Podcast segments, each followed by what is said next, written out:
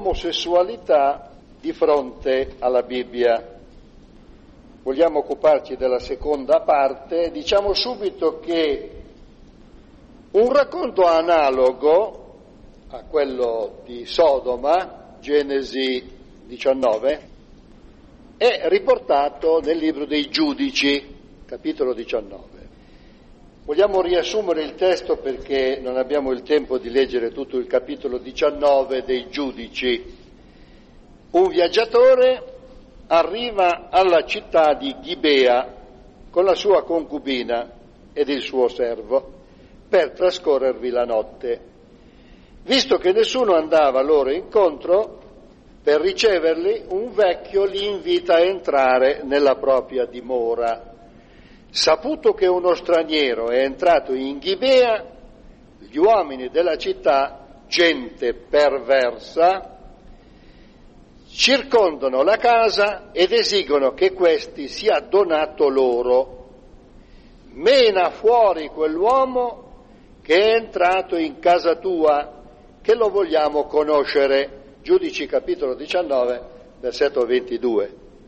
A queste parole il vegliardo si comporta come Lot.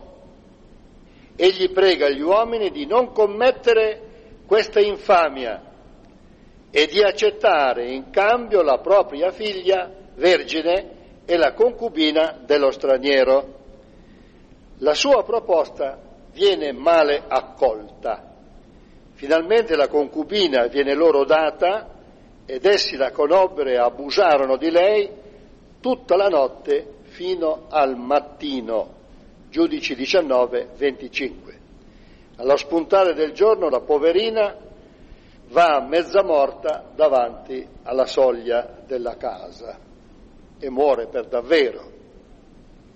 Ora ripeto quello che certi teologi eh, hanno il coraggio di affermare dicendo che il verbo conoscere non è il verbo eh, che sottintende rapporti carnali, ma semplicemente fare la conoscenza di piacere piacere. Queste sono sciocchezze che non stanno in piedi davanti alla serietà del testo, perché è usato lo stesso verbo quando è detto essi la conobbero, la concubina, e abusarono di lei tutta la notte fino al mattino. Allora in questa circostanza il giudizio di Dio prese la forma di un giudizio militare. Ghibea, come Sodoma, fu punita per i peccati dei suoi abitanti. Quando in Israele si seppe una cosa simile, questo poveretto, il marito della concubina, fece a pezzi questo, questo cadavere, lo mandò da tutte le parti, suscitando una grandissima indignazione e allora gli abitanti di Ghibea furono puniti per il loro delitto. Alcuni hanno tirato la conclusione, ripeto, che l'infamia degli uomini della città era l'atto omosessuale che essi avevano intenzione di prodigare allo straniero. Oggi molti teologi affermano che Dio ha punito gli abitanti di Sodoma e Ghibea non perché essi minacciavano di lasciarsi andare a violenze omosessuali, ma perché essi non rispettarono le leggi dell'ospitalità. Cose campate in aria. Leggiamo il testo nella legge mosaica circa l'omosessualità. Levitico capitolo 18, versetto 22. Non avrai con un uomo relazioni carnali come si hanno con una donna, è cosa abominevole. Levitico 20, versetto 13. Se uno ha con un uomo relazioni carnali come si hanno con una donna, ambedue hanno commesso cosa abominevole, dovranno essere messi a morte il loro sangue ricadrà su loro. Ricordatevi del termine abominevole che ritorna sempre per descrivere questo peccato. Il Nuovo Testamento ha diversi passi che contemplano il problema. Leggiamo Prima Timoteo capitolo 1, versetto 9 e versetto 10. E riconoscendo che la legge è fatta non per il giusto ma per gli iniqui e i ribelli, per gli empi e i peccatori, per gli scellerati e gli religiosi, per i percuotitori di padre e madre, per gli omicidi, per i fornicatori, per i sodomiti, per i ladri di uomini, per i bugiardi, per gli spergiuri e per ogni altra cosa contraria alla sana dottrina. Romani capitolo 1 versetto da 24 a 27 è un testo molto noto. Per questo il Dio li ha abbandonati nelle concupiscenze dei loro cuori, alla impurità, perché vituperassero fra loro i loro corpi essi che hanno mutato la verità di Dio in menzogna e hanno adorato e servito la creatura invece del creatore benedetto in eterno. Amen. Perciò Dio li ha abbandonati a passioni infami, poiché le loro femmine hanno mutato l'uso naturale in quello che è contro natura e similmente anche i maschi, lasciando l'uso naturale della donna, si sono infiammati nella loro libidine gli uni per gli altri, commettendo uomini con uomini cose turpi e ricevendo in loro stessi la condegna mercede del proprio traviamento. Quindi vedete che il linguaggio sia dell'antico che del Nuovo Testamento è un messaggio chiaro, è un messaggio forte di disapprovazione, non solo, ma di condanna. E poi vogliamo rileggere il testo che abbiamo letto all'inizio, prima Corinzi, capitolo 6, da 9 a 11. Non sapete voi che gli ingiusti non erederanno il regno di Dio? Non vi illudete, né i fornicatori, né gli idolatri, né gli adulteri, né gli effeminati, né i sodomiti, né i ladri, né gli avari, né gli ubriachi, né gli oltraggiatori, né i rapaci erederanno il regno di Dio e tali eravate alcuni, ma siete stati lavati, ma siete stati santificati, ma siete stati giustificati nel nome del Signore Gesù Cristo e mediante lo Spirito dell'Iddio nostro. Qui l'Apostolo Paolo fa una lunga lista di undici specie di peccati non sono tutti, no? Certo, ma sono peccati ricollegati alla carne, è un po' un discorso biblico. E allora dice, ma attenzione, se volete entrare nel regno dei cieli, ricordatevi di non fare queste cose. Non sapete voi, ecco la famosa domanda eh, con la quale incomincia il discorso l'Apostolo, non sapete voi che gli ingiusti non erederanno il regno di Dio? Undici peccati. Gli ingiusti, i fornicatori, gli idolatri, gli adulteri, gli effeminati, i sodomiti, i ladri, gli avari, gli ubriachi, gli oltraggiatori, i rapaci, niente regno di Dio. Le versioni moderne traducono per oltraggiatori calunniatori bugiardi e per rapaci delinquenti, rapinatori. Allora l'Apostolo dice, voi della Chiesa di Corinto, almeno alcuni, Eravate così. Eravate cosa?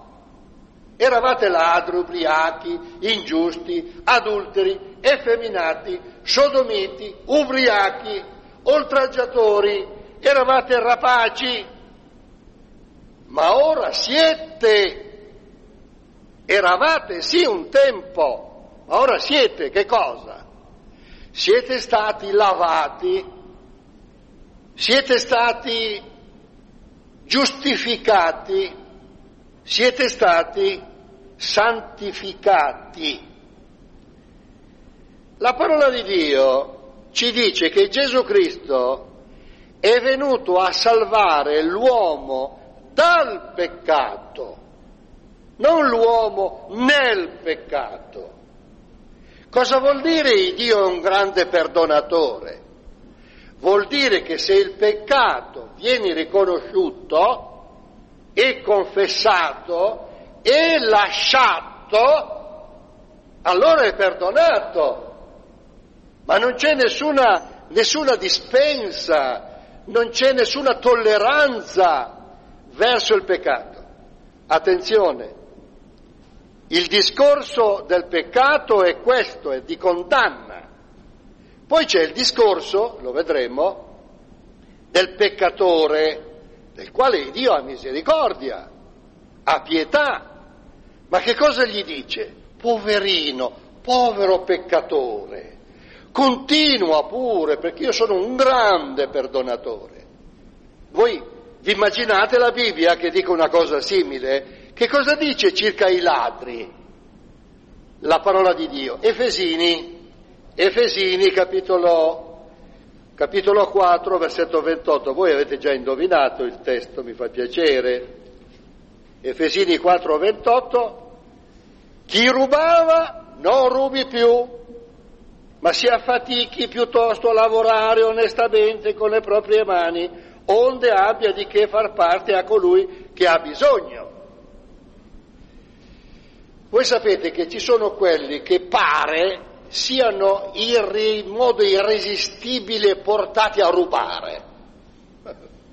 Quasi una vocazione, mi scuso per offendere il termine. È un cleptomano. Cleptomane vuol dire uno che ha una voglia matta di rubare. Certo che di questi cleptomani è pieno il mondo, eh? È difficile misurare la voglia di rubare. E poverino, eh, che ci può fare? È nato così, è nato male, cambi, chi rubava non rubi più. E per gli avari, abbiamo una dispensa per gli avari?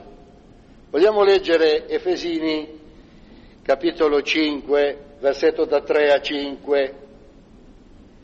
Ma come si conviene a dei santi, ritorna la, la parola di Dio su questo problema, né fornicazione né alcuna impurità, né avarizia sia neppure nominata fra voi, né disonestà, né buffonerie, né facezie scurrili, che sono cose sconvenienti, ma piuttosto rendimento di grazie, poiché voi sapete molto bene che nessun infornicatore o impuro o avaro che è un idolatra, ha eredità nel regno di Cristo e di Dio.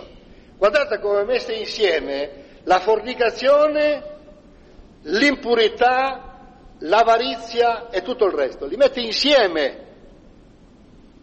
Che cosa dice agli ubriachi? Capitolo 5, versetto 18. Non vi inebriate di vino, sempre epistola agli Efesini Esso porta la dissolutezza, ma siate ripieni dello Spirito. Nessuna licenza a ubriacarsi, nessuna licenza per essere idolatri, per essere ingiusti, per essere fornicatori, per essere ladri, avari, ubriachi, calunniatori, bugiardi, rapaci e quindi nessuna licenza per sodomiti e effeminati, omosessuali, che fanno l'uno la parte della donna e l'altro la parte dell'uomo. Nessuna licenza. E eh, questa lista mi fa ricordare, per associazione di idee, l'altra lista stabilita dall'Apostolo Giovanni. In Apocalisse capitolo 21, versetto 7, dice chi vince erediterà queste cose. Che cosa? La vita eterna, la nuova terra. Chi vince erediterà queste cose e io gli sarò Dio ed egli mi sarà figliuolo ma quanto ai codardi, agli increduli, agli abominevoli, agli omicidi, ai fornicatori, agli stregoni, agli idolatri e a tutti i bugiardi, la loro parte sarà nello stagno ardente di fuoco e di zolfo che è la morte seconda.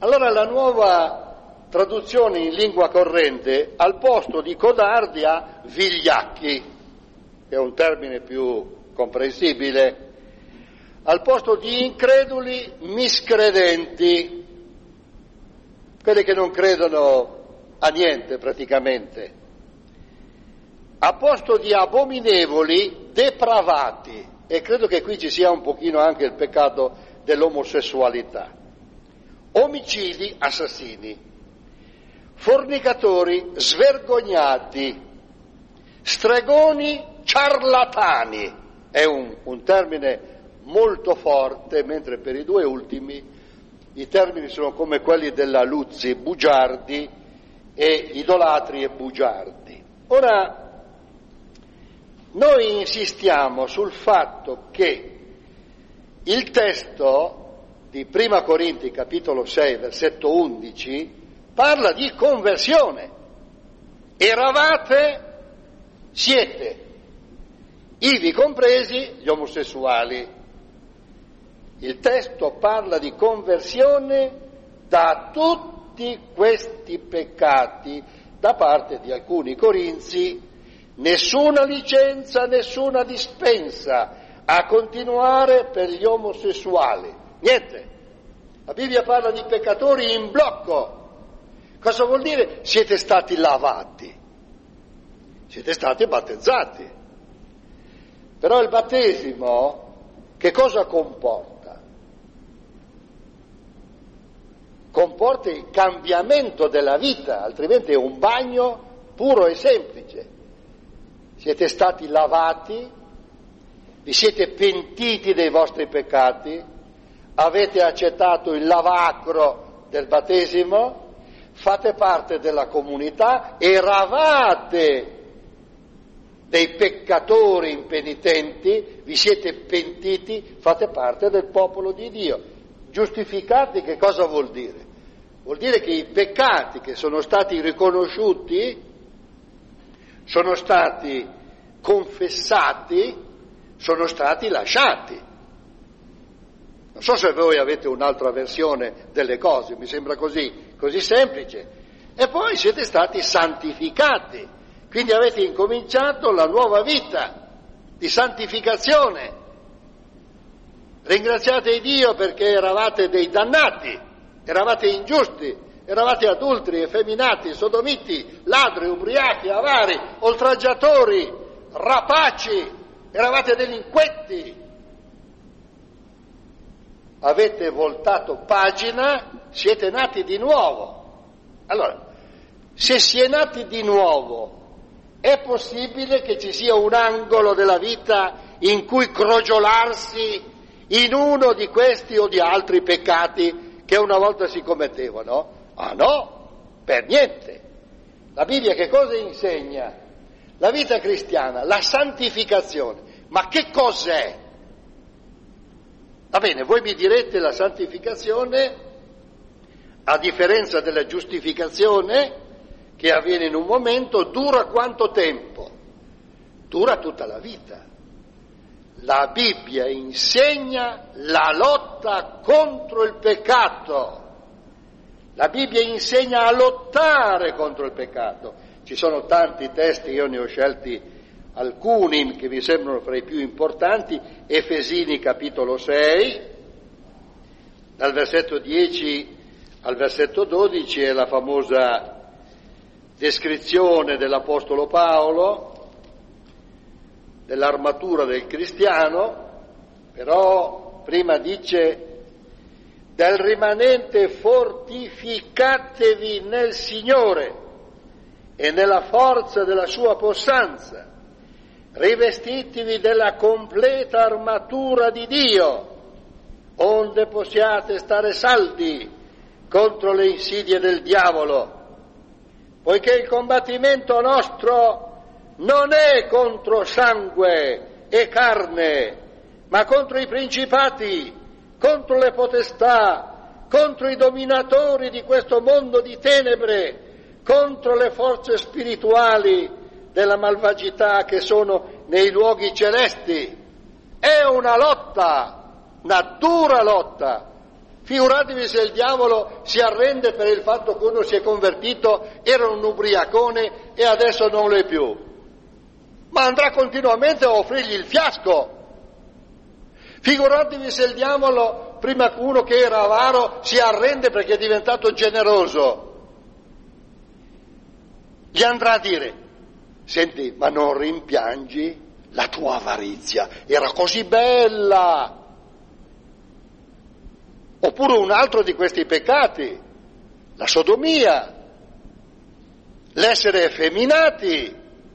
No, contro il peccato. Gesù Cristo, in uno dei suoi momenti più belli della sua vita terrena, ha perdonato l'adultera. E che cosa le ha detto? Voi ricordate? Giovanni capitolo 8, versetto 10 e 11. E Gesù rizzatosi e non vedendo altri che la donna, le disse, donna, dove sono quei tuoi accusatori? Nessuno ti ha condannata? Ed ella rispose, nessuno, Signore. E Gesù le disse, neppure io ti condanno. Va e non peccare più. Il Dio condanna il peccato, ma non il peccatore, se è penitente. Se è penitente, vai, non peccare più, non commettere più un tale errore. E ha conquistato questa donna, l'ha salvata. Questa è la lotta contro il peccato che è una lotta che finirà quando noi chiuderemo gli occhi o quando tornerà il Signore a liberarci da questa carne che è quella che è, che faceva dire all'Apostolo Paolo, ma perché io non riesco a fare quello che vorrei fare? Il male che io voglio evitare lo faccio e il bene che vorrei fare non lo faccio. Ebrei capitolo 12 versetto 4, anche questo è un testo a forti tinte, ma che ci conforta anche e ci rimprovera nello stesso tempo. Ebrei 12, 4, voi non avete ancora resistito fino al sangue lottando contro il peccato. A volte il credente si dimentica che la lotta contro il peccato è una cosa seria e continuativa. Non è che dobbiamo lottare contro il peccato una volta al mese una volta all'anno, è una lotta al coltello. E l'autore dell'epistola agli ebrei dice voi non avete lottato fino al sangue. Ebrei 5, 8, 9. Benché fosse figliuolo, imparò l'ubbidienza dalle cose che soffrì. Ed essendo stato reso perfetto, divenne per tutti quelli che gli ubbidiscono autore di una salvezza eterna, essendo da Dio proclamato sommo sacerdote secondo l'ordine di Melchisedec. Gesù Cristo ha lottato fino al sangue E Apocalisse capitolo 1 versetto 5 dice e da Gesù Cristo, il fedel testimone, il primogenito dei morti e il principe dei re della terra, a lui che ci ama e ci ha liberati dai nostri peccati col suo sangue. Ha dato il sangue per liberarci dai nostri peccati ma che non mi vengano a dire molti peccatori, ma sai, io non posso fare a meno, è la mia natura. La tua natura, certo, la tua natura, ma la tua natura peccaminosa, ma Cristo è morto per te, ha sofferto, ma che chiedi una dispensa? No, nessuna dispensa. C'è soltanto l'ubbidienza attraverso l'aiuto del Signore, altro che invocare questa specie di clemenza, quella non è clemenza. Prima Giovanni capitolo 3 versetto 5, quanti testi ci sono fratelli e sorelle? Prima Giovanni capitolo 3 versetto 5. E voi sapete che egli è stato manifestato per togliere i peccati e in lui non c'è peccato. È venuto non a darci la licenza di uccidere o di essere avari o di essere effeminati o sodomiti o di essere ubriaconi, è venuto a togliere i peccati, a una condizione, che noi i peccati li riconosciamo, se noi ce ne vantiamo non c'è niente da fare, questo dice la parola di Dio, è inutile girare intorno al problema. Proverbi capitolo 28 versetto 13. Cosa stabilisce la parola di Dio? Proverbi capitolo 28 versetto 13. Chi copre le sue trasgressioni non prospererà, ma chi le confessa e le abbandona otterrà misericordia. Fratelli, abbiamo stabilito la volta precedente che l'omosessualità non è una malattia perché si diceva, invocando sempre la dispensa, la clemenza, sono dei poveri malati. No, no, non è una malattia. E allora cercando ipoteticamente una, una radice, abbiamo stabilito attraverso certi studiosi che l'omosessualità deriverebbe da una carenza di affetto il bisogno di essere amato, non soddisfatto dai genitori dello stesso sesso è un fattore predeterminante dell'omosessualità, ma non è una malattia. E allora se questi sono malati, malato è pure l'avaro, e malato è pure il ladro, ma la Bibbia dice chi rubava non rubi più, chi era omosessuale smetta, si converta, ma noi purtroppo in questa società così strana arriviamo a questo concetto. È un paradosso, invece di condannare il peccato, eh, attenzione, non gli omosessuali, condannare il peccato dell'omosessualità nelle sue infinite forme, si ha il colmo di credenti che condannano coloro che condannano il peccato di omosessualità. Avrete mai sentito questo? Oh sì, lo avete sentito, abbiamo stabilito che nelle diverse chiese cristiane c'è tutto un ventaglio di interpretazioni che non finisce più, tacciandoli di ristrettezza mentale, di fanatismo e quant'altro. Allora, perché non invocare tali privilegi, tra virgolette, anche per gli avari? Per i ladri, per gli assassini, gli idolatri e via dicendo. Tutto questo ci fa capire una volta di più quanto siano lontani tanti credenti dalla lettera e dallo spirito della legge di Dio.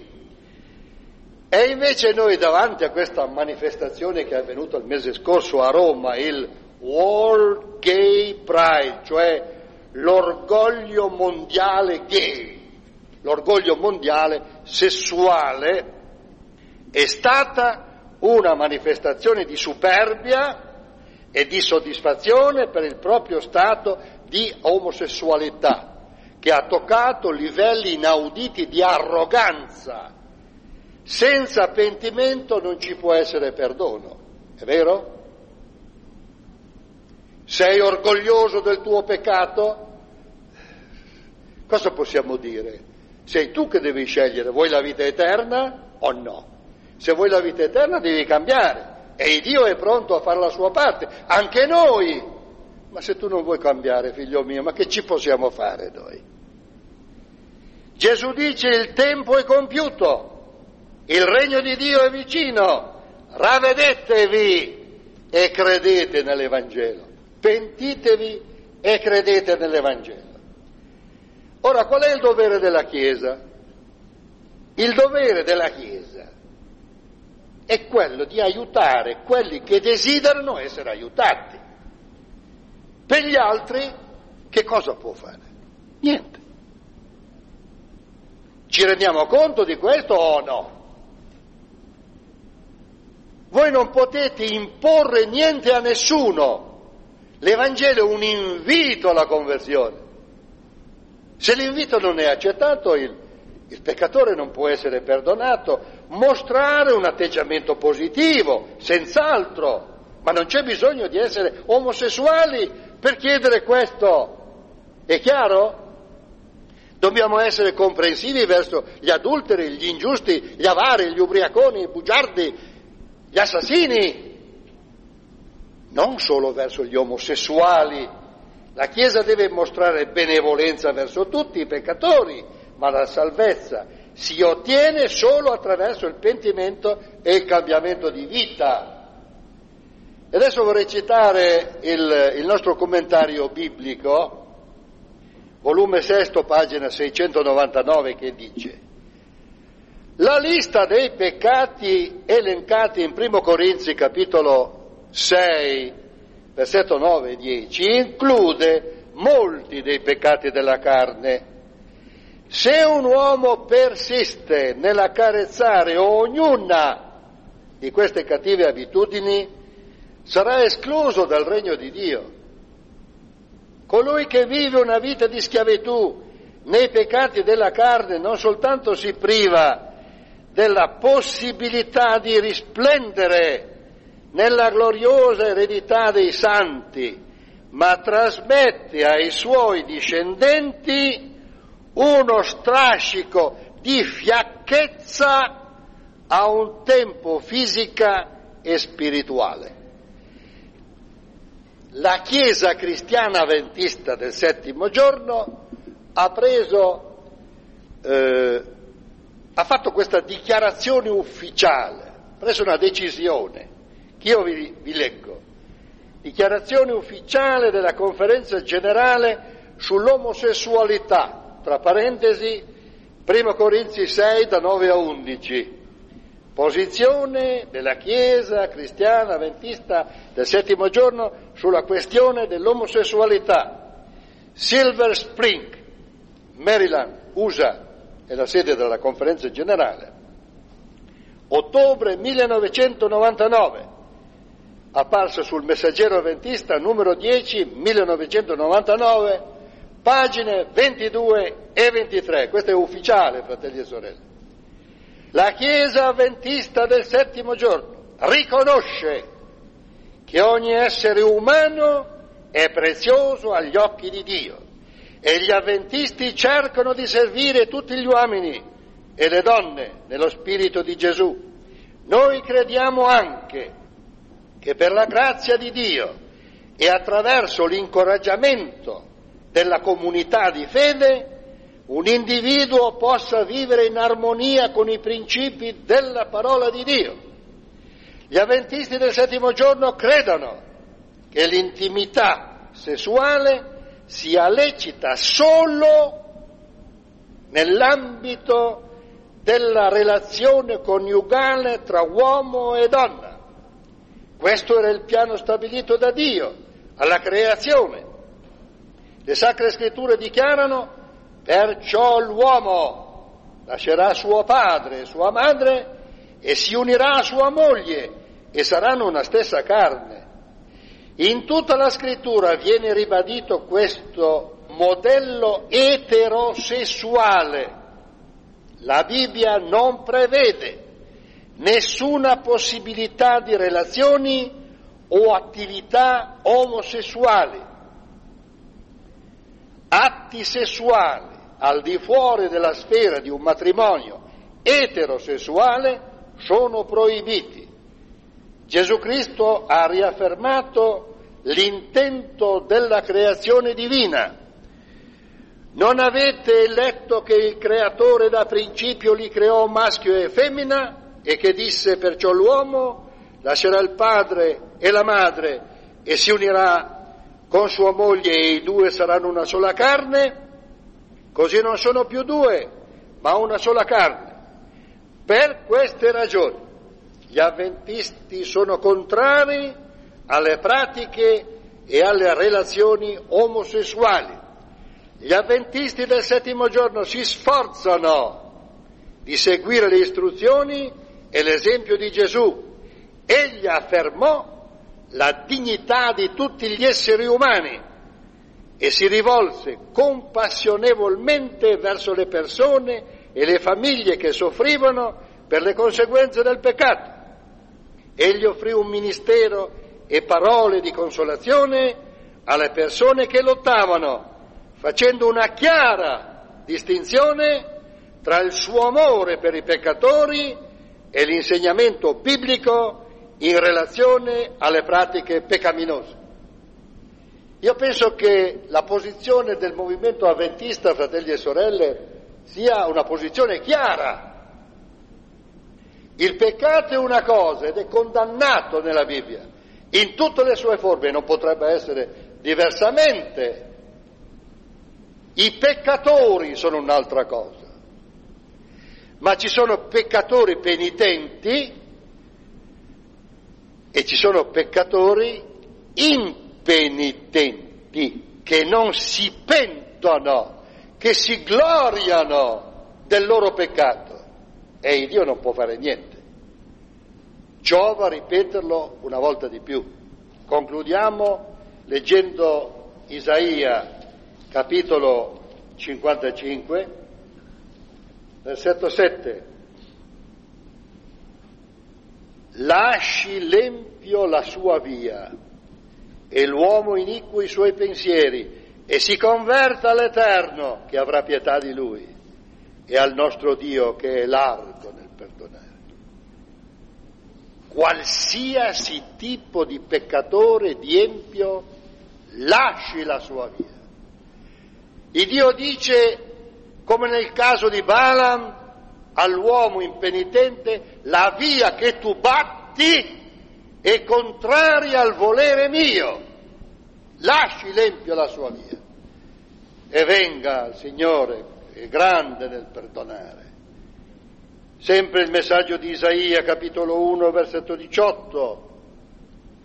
Venite, discutiamo assieme, dice l'Eterno. Quando anche i vostri peccati fossero come lo scarlatto, diventeranno bianchi come la neve. Quando anche fossero rossi come la porpora, diventeranno come la lana. È il Salmo 103, salmo in cui si parla dell'amore di Dio, salmo 103, versetto 12 e versetto 13. Quanto è lontano il levante dal ponente, tanto egli ha allontanato da noi le nostre trasgressioni. Come un padre pietoso verso i suoi figliuoli, così è pietoso l'Eterno verso quelli che lo temono. Che il Signore ci aiuti in questo mondo pieno di peccati, di Sodoma, di Gomorra, di orgoglio, di arroganza, tempi di avarizia, di lussuria, tempi di delinquenza, di rapine, tempi di apostasia, di superbia, ci aiuti a capire che con il peccato non si entra nel regno si entra con la confessione dei peccati, che Dio accetta e con il cambiamento di vita e il Signore attraverso il suo Spirito è lì pronto a farci capire che dobbiamo cambiare, altrimenti l'Evangelo viene ridicolizzato. Non c'è niente da spartire tra il peccato, la persistenza nel peccato e la salvezza. E ricordiamoci che sono stati i nostri peccati che hanno portato Gesù sul Calvario.